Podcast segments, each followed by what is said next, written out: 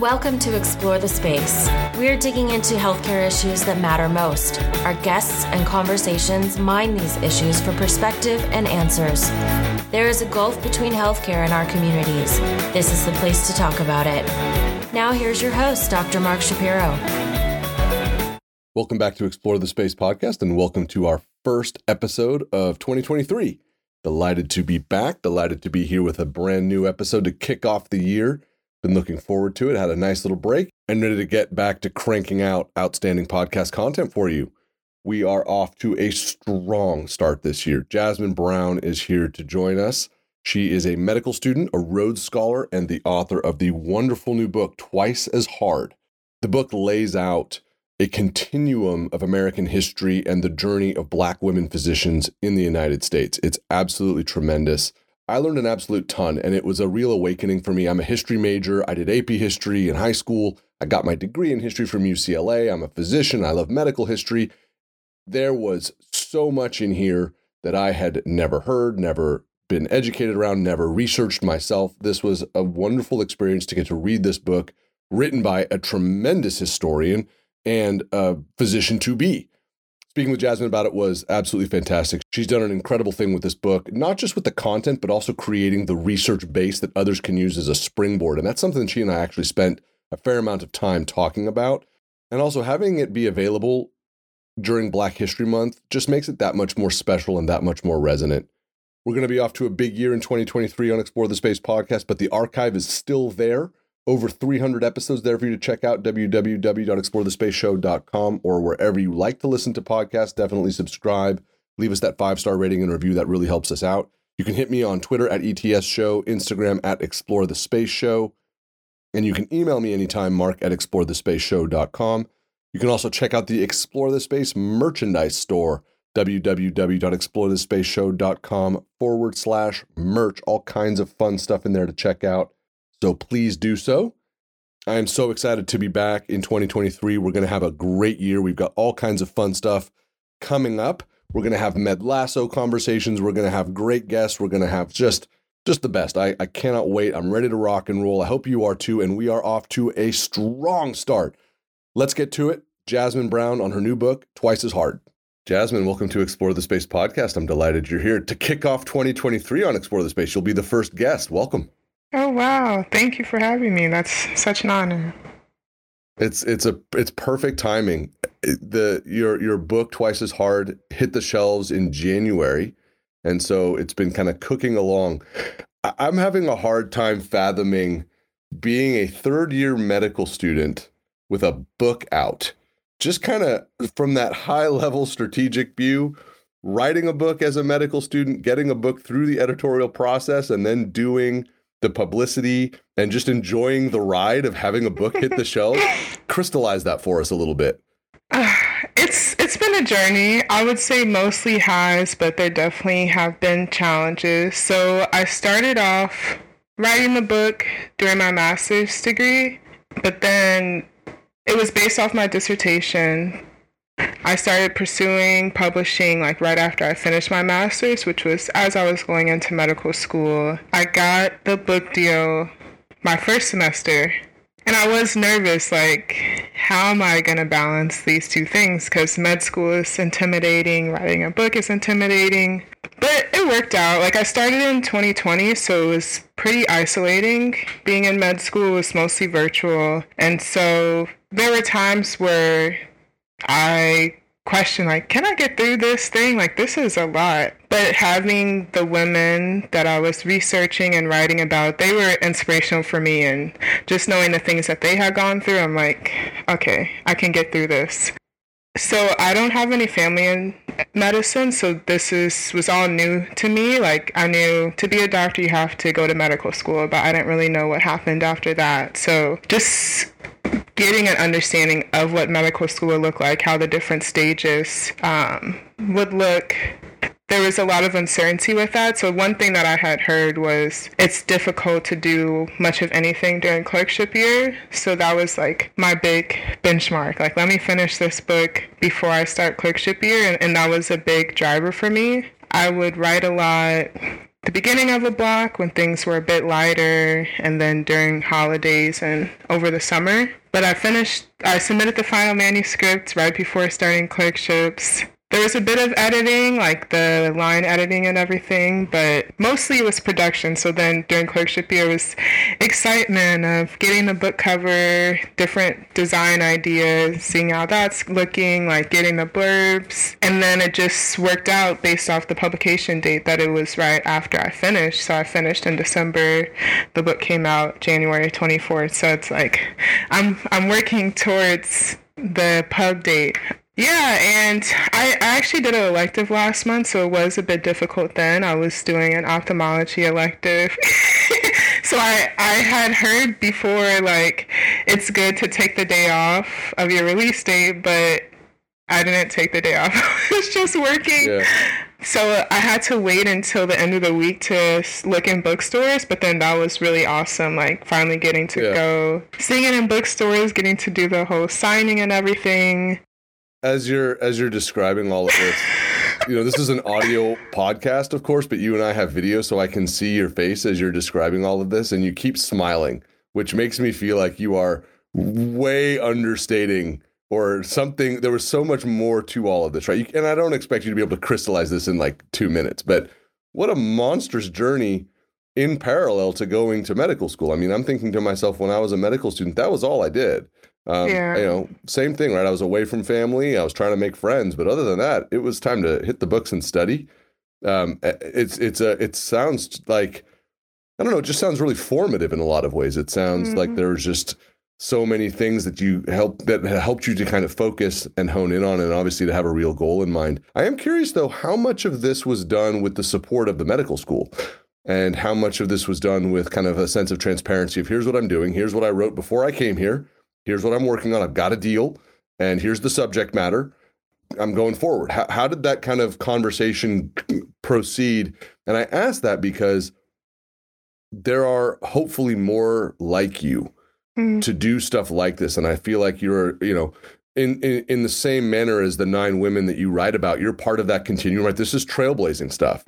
There will be mm. people who follow the pathways that you've kind of created around entering medical school and writing books and doing all of these things and seeing, oh, this can be done. Was there support from the institution as you were trying to blaze those trails, or was it just sort of you with machete in hand? I would say there was support. Like, I didn't have editors at the school, but I did have people giving me permission. There's a lot of okay. pressure for students to do biomedical research, let's say over the summer or whatever you want to do, some competitive specialty, make sure you're getting like papers in that field. But going into med school, I reached out to one of the diversity deans and asked, would this be acceptable? And he said, Yeah, this is a great project. Like, this is something, this is research just like these other forms of research, and you can definitely pursue that. So that was a big help. That gave me that permission to work over the summer just on the book, which was really important for getting it finished by the deadline I had set. Were you surprised that they were so receptive, or did you feel like this is this is in the wheelhouse? Right, you're you're a Rhodes Scholar, you've done a master's degree, you understand the process of doing historical research. I love it. I'm a history major. That's what I got my degree in. So I also totally see the connection between what we do as medical students and physicians in training. But did did you expect that level of support, or were you anticipating a little more friction?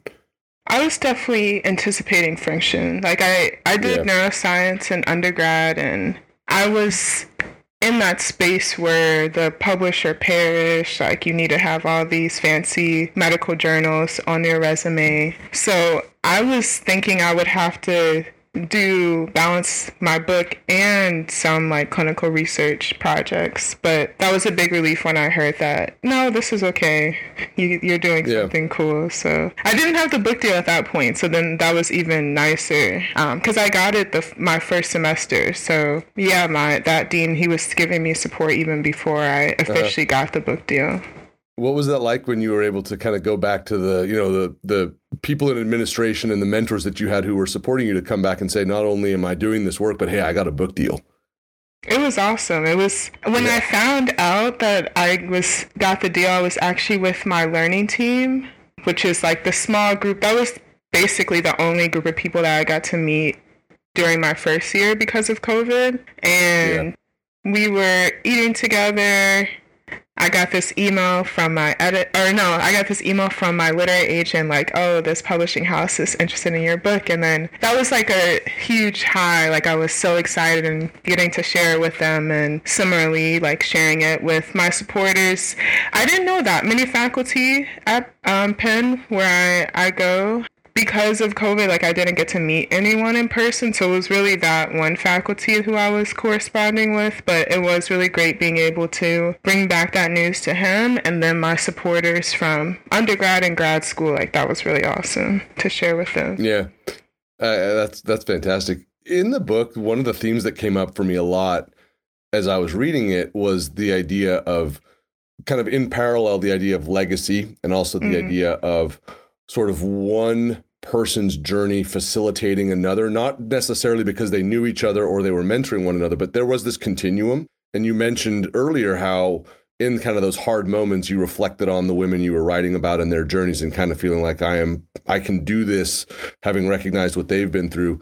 On the year-end episode of Explore the Space, uh, Kimberly Manning came on and we talked a lot mm-hmm. about legacy. Uh, and, and you know she comes on. We close out the year every year do you feel like, or do you have a sense yet, or maybe is it too soon to see where your journey in the book fits into that continuum? Does it even mm-hmm. feel like hubris to put yourself next to the the people that you wrote about, or does it feel correct? For me as a reader, it makes perfect sense, but I wonder how that sort of settling in for you now that the book is done, it's out, and you're reflecting in the way that you're reflecting talking with me. It is hard for me to put myself next to them, next to the women in my book. Just because I look up to them so much, I haven't fully made it yet. I'm not a doctor. So getting the degree feels like a big checkpoint for you. In, Definitely. In that, yeah, okay. That makes sense just that's the first step but yeah i have to get there first before i can f- officially be in the legacy i feel like. Um, but i do agree with you that there are people who have there have been other readers or other people who've uh, learned about my book who have shared that perspective that they feel like i'm a part of the legacy. And it's really um, meaningful to hear that and, and that i'm inspiring younger people because that's a huge goal for me. Of the women that you wrote about who are still alive, how many of them have you been able to form relationships with? How many of them uh, are you aware of that may know about the book, and how have those sort of conversations gone? So, the three women of the book that are still alive, Dr. Risa Lavizzo-Mourey, I got to form a relationship with. She actually, I, I interviewed her, so we had a lot of back and forth as I was writing the book. Someone that I recently got to connect with as soon before the book like a few weeks before the book came out was Marilyn Gaston because I was getting introduced to these different leaders within medicine and then they're like, oh, you should talk to this person or you should talk to this person. And when I saw her on this email chain, I'm like, wait, I have been trying to reach out to her and like connect with her for over a year and she's just in this email. Um, and we yeah. had, we spoke on the phone and it was so wonderful. Um, being able to connect with her yeah, it was it was a really awesome moment, and I although a lot of the women have passed away, I also got to connect with the great niece of Dr. Ferebee, who was one of the earliest women in the book, and that was also really exciting. Um, being able to talk to her, I actually got to meet her at a conference that I went to a few weeks ago. So yeah, it's been really, I feel like it's like my book coming alive, and it, it's just been a really awesome experience.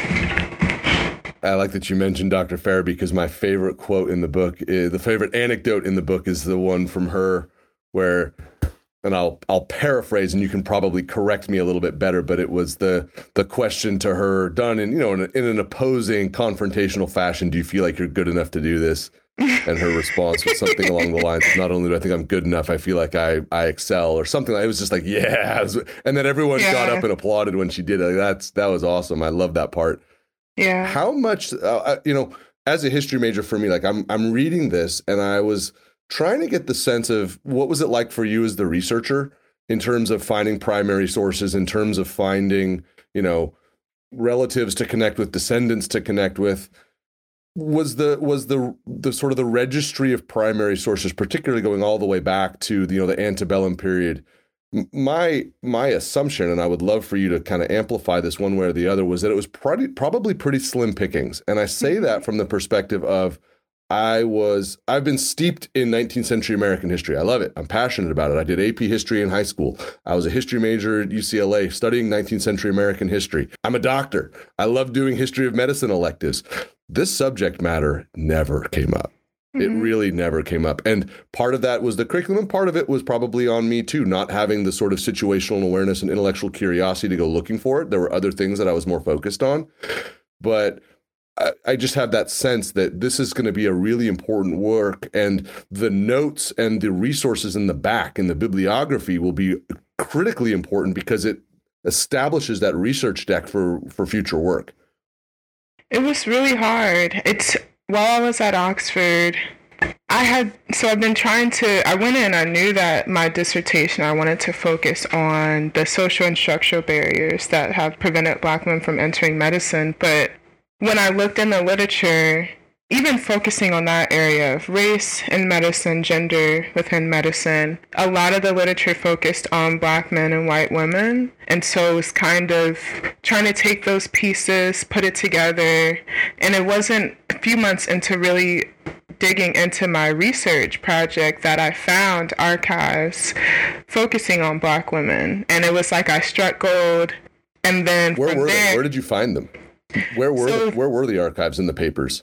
That archive, um, the first one I found, I think it's like the Schlesinger Library or something. It's like associated with Harvard's library. Okay. And they had some oral histories that they had collected of black women in general. And then in the list of the black women that they had interviewed, there were a couple that were physicians. And so just like going through the bios, finding the ones that are physicians and listening to their interviews. And that was so powerful. I, I spoke about it early in the book with Dr. May Chinn of hearing her voice and feeling like we had like transpired through time and were able to connect despite the fact that she's no longer alive. And it was so powerful being able to hear these women's voices. Um, but that was the first archive that I found. And then it was just like slowly one after another having different um, mentors while I was at Oxford who was like maybe look into this um, school or maybe look at this archive. So it was difficult. Um, and that was part of the reason why I felt like it was really important to share. Is I had a similar experience as you. I one before this project, I had never met a black woman physician, even though I had been pre med, done all my shadowing, whatever, clinical experience in undergrad, and also as a black woman, like high school, didn't learn about black women physicians. College, didn't learn about them. And even in my master's, outside of my own research, it was a master's in history of medicine, but I didn't learn about black women physicians. So yeah, just that was a big goal that I had of hopefully getting those stories taught in schools more and been really exciting already hearing feedback from professors, yeah. high school teachers, like we're adding this to our curriculum. So it's been really yeah. amazing. I think that in you know in the sort of maybe unanticipated positive consequences of the book, it's going to be that people can go to twice as hard, and it will be the the consolidation of the research base. That hard work that you did to find all of those archives and and go through them. Now someone will Google your book or buy it, and then read the bibliography and just know right where to go. And yeah. that is so powerful as a historian and then for future historians and students to just be able to springboard off of it obviously the book comes out in a really interesting time right? I mentioned that i took ap us history. Um, i didn't say that by accident. This has become a topic now um, of what things should be included in our curriculum what things should be discussed. I think that the fact that we have subject matter that has been excluded for a wide variety of structural reasons that you are now kind of flipping rocks on so we can all learn about and understand. I think the timing of this is critically important because it is it's not just a discussion, it's objective proof of the value and the importance of of transparency in our history. Have you gotten feedback around that? The book came out January 24th. In the week that you know you and I are having this conversation, we're seeing AP US history in in African American studies exploding on the front page of the New York Times. Are you getting mm. questions around this? Are you having people kind of query, hey, what is the role of your research in this book in this ongoing national now national conversation? I haven't been queried specifically, but I did see in one of the comments for my well, like I'm happy to be the first one. yeah, for my announcement that the book was out, that uh, someone was saying like, unfortunately, this won't be in schools in Texas or something like that. Wow. So, yeah. yeah. Have you heard from medical schools yet about saying, "Hey, look, this is we've we've seen the book. We're we're starting to read the book, and that there will be a role for it in future electives or in future curricula or things of that nature." Yeah, I was actually giving a lecture yesterday um, for the Metropolitan Community College in Nebraska, and they were saying that they have um, it was them, and then also in conversation with the Nebraska's medical school, and they were saying that they have some summer program where they bring in students, and that they were they might make my book like book that they will give out to those students, um, which was really awesome. I have heard people cool. like even at, at, my school, like, oh, this would be awesome, like summer reading book or something. Um, but no official commitments yet from school okay. medical schools. But for the like student recruiting or like the minority pipeline programs, I think that's really awesome because those are the people not sure yet on if they want to pursue this path. Sure. And as you think about or at least how I like to think about these things, how we all kind of come together around this subject matter and learn about it. You know, I found out about you in the book through social media. Uh, we subsequently connected through social media, right? We have these large networks now that none of us could have anticipated 20 years ago that we would be mm-hmm. able to connect in this way. That's why you and I are doing this right now. And as I was reading the book, I had that sense of, in parallel, and you reference it several times in the book, a sense of loneliness, right? During the mm-hmm. pandemic, we used these networks and we used social media to have some connection with people that we couldn't be with and see. There was this pervasive sense of loneliness of these women on these really difficult journeys, isolated in space and time. Do you have a sense that they may have known about one another or known about one another's journeys, particularly in the 19th century and in the early part of the 20th century? Or was there so were they just so isolated, not just because of the society at the times, but you know, the limitations of technology, the, the and the expansiveness of geography? I wasn't able to find it directly in any archives or any of my primary resources on if they found each other or if they were alone, but that was my thought that they might have been lonely because they, they weren't being publicized, even those early women, on their successes. And so then when there's only a few or a couple dozen black women physicians in the whole country, that would seem pretty difficult for them to be able to find each other unless they were in the same city or same area. Yeah. That was sort of my suspicion. And then there's the anecdote about how three of the women that you reference were working in the White House at the same time. Yeah. Yeah, so maybe was maybe that... they did, but they, they still didn't note it in any of their like res- primary yeah. resource or anything.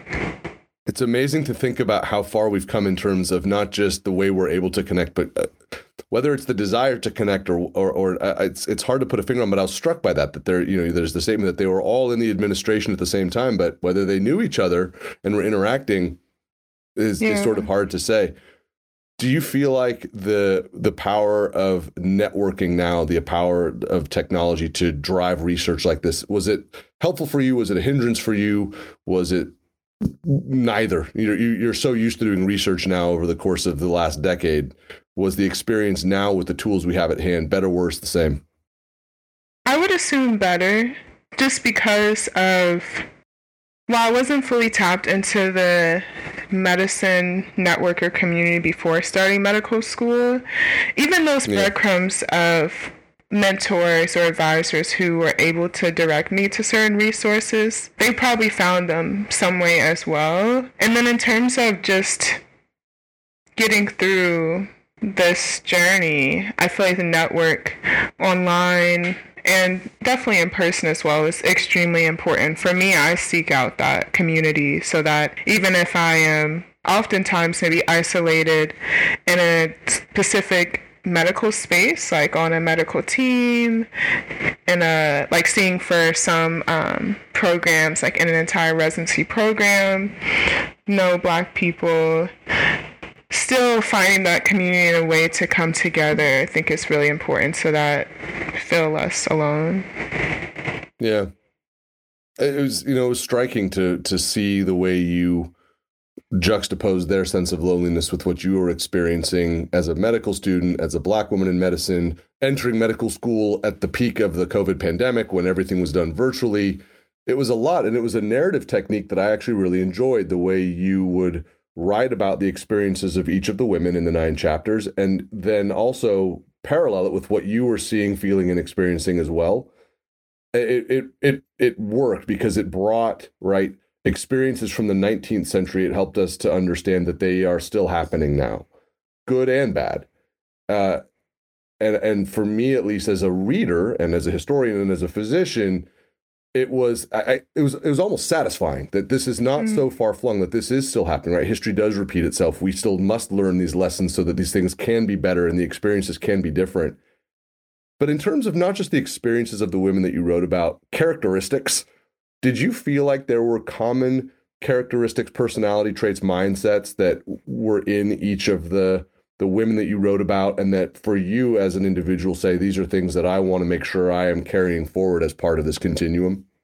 Yeah, I think perseverance, persistence through the the challenges they faced and creativity on finding new ways to get to where they want to go. Those were some characteristics that I saw through a lot of those women. And do I have those myself? I think I'm persistent, creative, I think some of like seeing some of the ingenuity that those women employed to me blew my mind. So I don't know if I would say that I'm that level of creative, but I do I do try to find ways to work around challenges that that I face. Do you think that it will be something that you reach back on as you continue with your journey, right? You'll you'll get ready for residency soon, then you'll be a resident, then you may choose to do a fellowship or you may choose to become an attending or you may choose to do something else are there things that you learned about or ideas that you picked up in the course of your research and writing that are that are stamped on you now that are now in the DNA that you'll carry for the rest of your career? For me, or too early to say. Is it too early to tell yet? No, I feel like there were things that stamped on me from their journeys, particularly that if they that persistence that they employed, that there can be a light at the end of the tunnel. Is a sampling bias because I chose women who were really successful, but as somebody that's early on in my career, pushing and pushing, trying to get through whatever challenges that I face, sometimes it can feel like, is there a point to this? But seeing them and all that they were able to overcome. And then also recognizing that as society changes an individual's experience can also change drastically.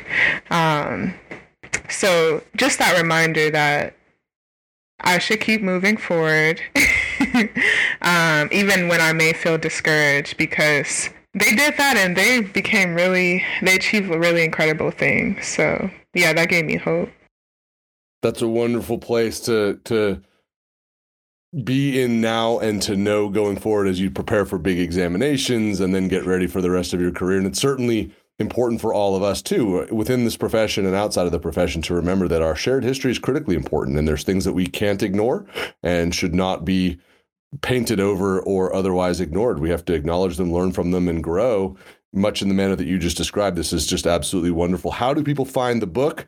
Where do they go to get it? It's it's available now. It's released. Where do people go to buy it?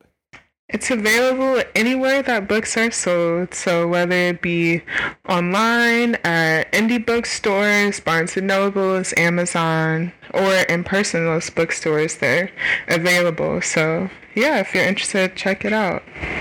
Awesome. We'll have links in the show notes for that as well. And where do people find you if they want to follow the journey you're on promoting the book and then just obviously being a part of the road that you'll walk for the next years? How do they find you? My Instagram is Jasmine Brown Author, and so is my website, jasminebrownauthor.com. And then my Twitter is Jasmine B underscore author, so they can find me there. Awesome. We'll have links to all those in the show notes. Jasmine, this was such a treat. Thank you for helping kick off 2023 on Explore the Space. The book was wonderful. I absolutely loved it. As an American, as a history major, as a physician, I just thought it was absolutely superb, and I'm delighted to have gotten to speak with you. This was fantastic. Thanks so much for having me. My thanks once again to Jasmine for joining me on our first episode of 2023 on Explore the Space podcast. There's links in the show notes. Definitely give them a click and get a copy of her book, Twice as Hard. It is absolutely worth reading and it's worth sharing. There's a whole lot of reasons why. The history in it's amazing. The storytelling in it is fantastic. The continuum that it lays out, I think, is really important for all of us to have increased awareness around. And then obviously, it's just a tremendous springboard for more research. She has aggregated so much material that people who want to do more work in this space now really are going to be much better equipped than ever before to do so.